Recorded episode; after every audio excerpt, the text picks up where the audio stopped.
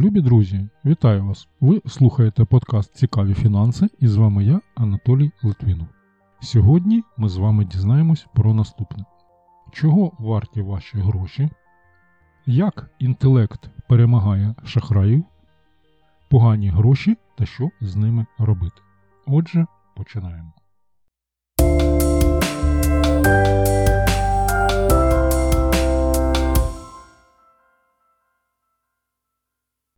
Перша частина нашого подкасту присвячена дуже цікавому питанню.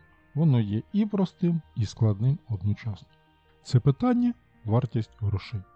В книжках пишуть, що гроші коштують стільки, скільки можна на них купити.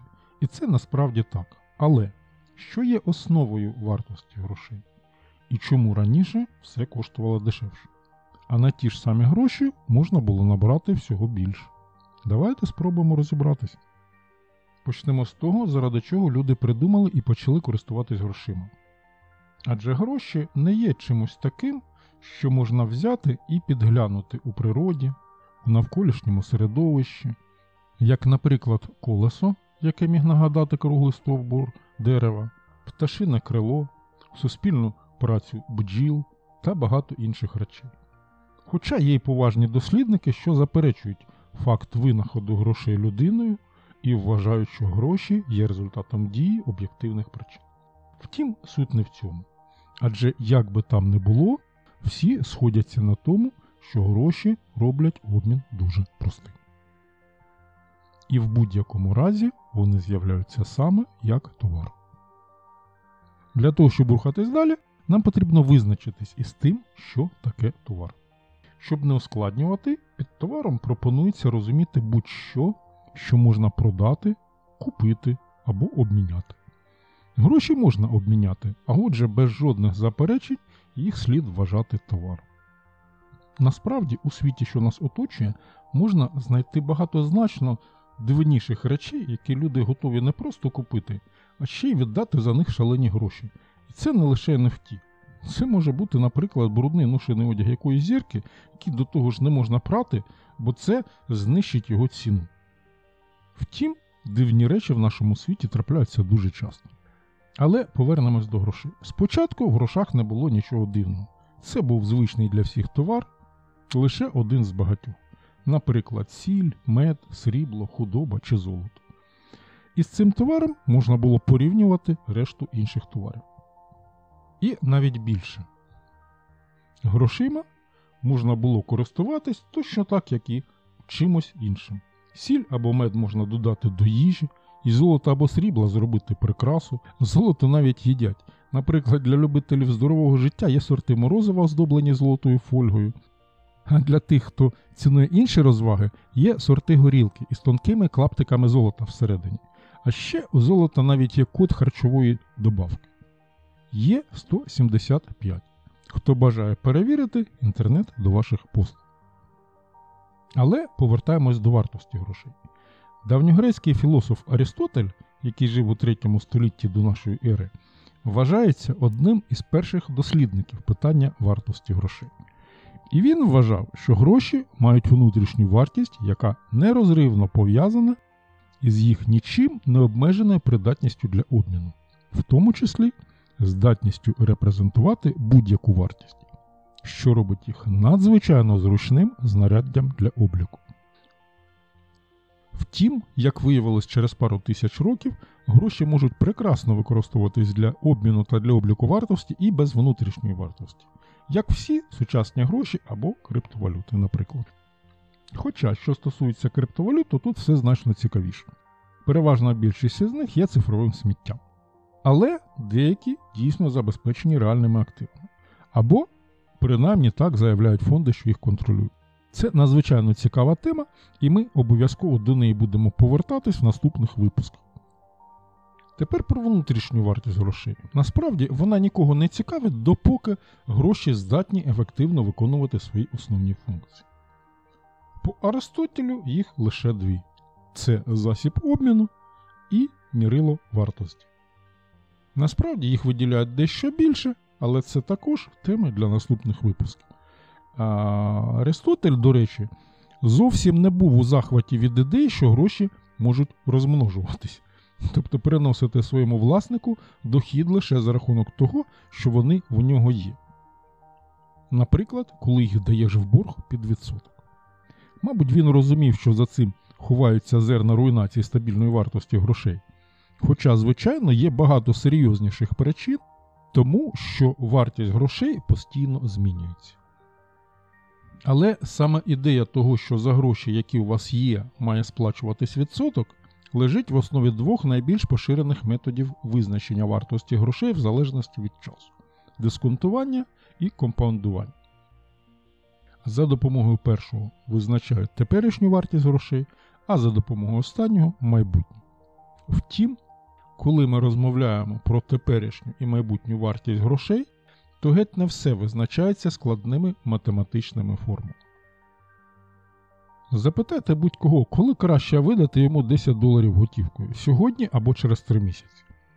Навряд чи знайдеться багато таких, хто згодиться почекати, якщо гроші можна одержати вже зараз. А отже, навіть на рівні підсвідомості людина цінує ті ж самі гроші сьогодні більше, ніж коли-небудь у майбутньому. Але повернемось до питання вартості. А вартість це те, що ми пізнаємо у порівнянні. Коли ми обмінюємо один товар на інший, ми їх порівнюємо для себе. Якщо наше уявлення про цінність товару не співпадає із уявленням продавця, то ми відмовляємося від такого обміну. Точно так і гроші. Адже ми не будемо купувати товар, якщо вважаємо, що ціна на нього є за високою. І із задоволенням купуємо щось навіть і в запас, коли бачимо, що ціна нижча за ринок. Тобто ми погоджуємось із тим, що гроші є універсальним мирилом вартості, а їх вартість для нас уособлюється тими товарами, які ми можемо придбати в обмін за гроші. І в цьому Аристотель був абсолютно правий. Хоча він, можливо, і помилявся на рахунок внутрішньої вартості. Таким чином, гроші не можуть коштувати більше, ніж товари, які можна на них купити. Точно так, вони не можуть коштувати і менше тих товарів. Але є ще один аспект вартості грошей. Він пов'язаний із відсотком, під який можна отримати або надати позичку та фактором часу. Про це, а також про інфляцію, ми розповімо в одному із наших наступних випусків.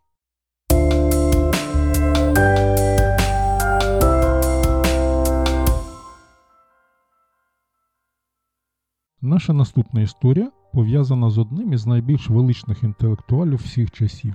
Ви вже про нього чули в школі, але навряд чи здогадувались, що йому належить винахід, яким і досі користуються на монетних дворах світу. Спробуємо здогадатись, про кого йде мова.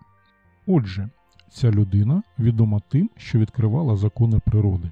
Якщо ці закони вірні, то вони працюють завжди і їх неможливо порушити на відміну, до речі, від тієї купи казусів та непорозумінь, якими так рясно засіяне наше законодавство. Втім, це зовсім інша історія, а ми повертаємось до нашої історичної загадки. Отже, ця людина відкрила закони, згідно з якими рухаються планети, відбуваються приливи і відливи. А ще він показав, скільки кольорів ховається у промені білого світла і пояснив, чому це відбувається. Також він відкрив закони механіки, які і досі носять його ім'я. А ще він придумав робити у дверях маленькі дверцята для котів, щоб ті могли вільно входити та виходити із хати, коли їм завгодно, і нікого при цьому не турбувати. Ви, мабуть, вже здогадались, хто це.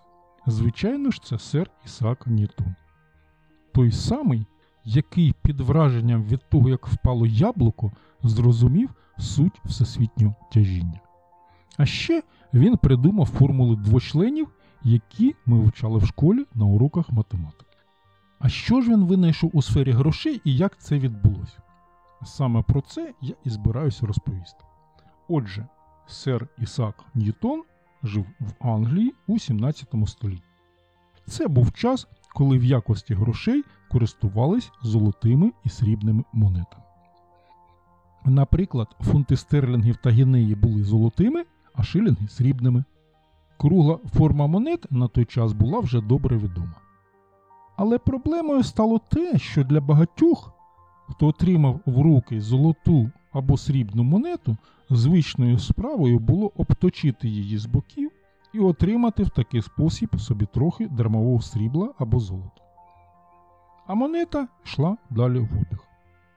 Звичайно, що це не додавало таким монетам ні довіри, ні тривалості перебування в обігу.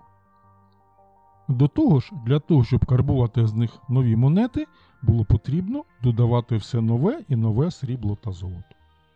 А це робило і без того дорогий грошовий обіг ще дорожче.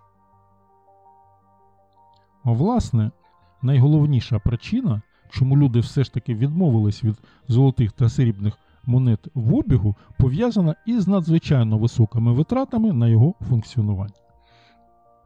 Адже надрукувати гроші на папірцях значно дешевше за карбування золотих та срібних монет.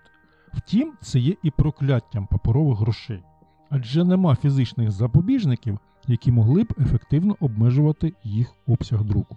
Ми ще повернемось до цього питання в наших наступних випусках. А тим часом Ньютон посів місце керівника монетного двору.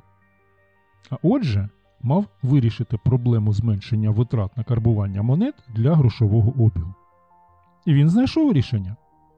Воно виявилось настільки простим, ефективним та красивим, що використовується і досі в сучасних монетах. Ідея полягає в тому, щоб зробити по гурту монети насічки. Гурт, якщо хто не знає, це бокова частина монет. Коли кажуть, що монета стоїть руба, то вона якраз і стоїть на гурті. Ще гурт можуть називати рантом. Насправді це одне і те ж. А насічки на ньому дозволяють швидко перевірити, чи хтось вже намагався обточити монету, чи ні. До того ж, це можна зробити навіть навпомацки. Згодом на гурт стали наносити різні тексти або знаки для сліпих. І на доповнення до захисту він став виконувати ще й важливу інформаційну функцію. І завдячувати за це ми маємо одному із найсвітліших розумів усіх часів серу Ісаку Ньютону.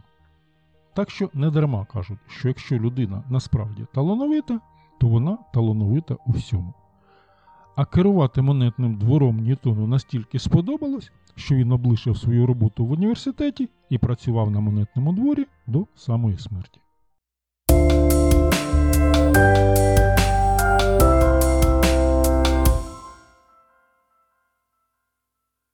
Наша наступна історія стосується так званих поганих грошей. Мабуть, кожен з вас потрапляв в ситуацію, коли і готівка є, і розплатитись нею не виходить. Ніхто не хоче її брати. Каже, я такого не візьму, шукай інші гроші.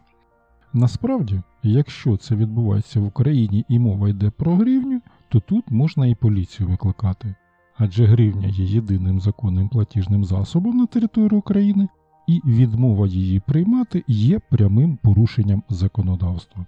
Втім, із попередньої історії ми з вами вже знаємо, що далеко не всім дано так писати закони, щоб вони працювали. А ще навіщо додавати собі клопоту і заживати скандальної слави, особливо коли мова йде про порівняно невеликі суми. Тим більше, що реальних санкцій продавцям за такі порушення насправді не передбачено. Тому зазвичай ми шукаємо інший гривневий папірець або монетку. Але що ж робити з тим, що залишається? Дехто намагається підсунути це наступному продавцю, тим більше, що закон вимагає від продавців такі гроші приймати і забороняє такими грошима давати здачу. Ще можна спробуватись розрахувати в торговому автоматі або терміналі, і часом це вдається. Але може бути і таке, що жодний термінал ці гроші не приймає. Та й продавці також не хочуть їх брати. Вихід із цієї ситуації є, і він дуже простий. Потрібно лише знайти банківське відділення. Це може бути будь-який банк. Згідно до законодавства, банки мають приймати до обміну гривню в будь-якому стані, і санкції для них за відмову в такій послузі передбачено досить відчутні. А ще така послуга надається абсолютно безкоштовно. А отже, ви нічого не втрачаєте. Щоправда, не повинно виникати сумнівів у справжності грошей. До речі, це стосується і пошкоджених грошових знаків. Якщо, наприклад, вашу готівку залито водою, пошкоджено вогнем тощо. А на жаль, сьогодні таке може трапитись часто. Та якщо вас вже спіткало таке лихо, то насправді дай Бог, щоб це було вашою найбільшою проблемою. Звернулись до банку, обміняли на придатну до обігу готівку або внесли собі на рахунок, і все, проблему вирішено. А от якщо таке трапиться з іноземною валютою, то тут уже переліком не відбудешся, справи серйозні. Або обмін через експертизу, а це додаткові витрати, або обмін в країні, що випустила пошкоджену валюту, а це додатковий клопіт і витрати в одному флаконі. Звичайно, це не означає, що всі свої збереження потрібно тримати у гривні, якщо це готівка. Але якщо є у вас іноземна готівка, слід потурбуватись про її безпечне зберігання. Втім, збереження заощаджень це велике цікаве питання, до якого ми ще не один раз будемо повертатись в наших наступних випусках.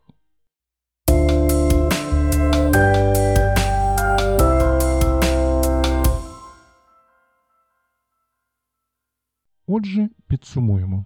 Ми розібрались, скільки можуть коштувати гроші. Також ми дізнались, чому шахраї так ненавидять всіх, хто розумніший за них, або принаймні зможемо зрозуміти причини такої нелюбові. І, звичайно, тепер ви знаєте, що робити з грошима, які інші бояться брати. Сподіваюся, що інформація була цікавою та корисною. Ви слухали подкаст Цікаві фінанси. З вами був я, Анатолій Литвинов. До нових зустрічей на хвилях подкасту.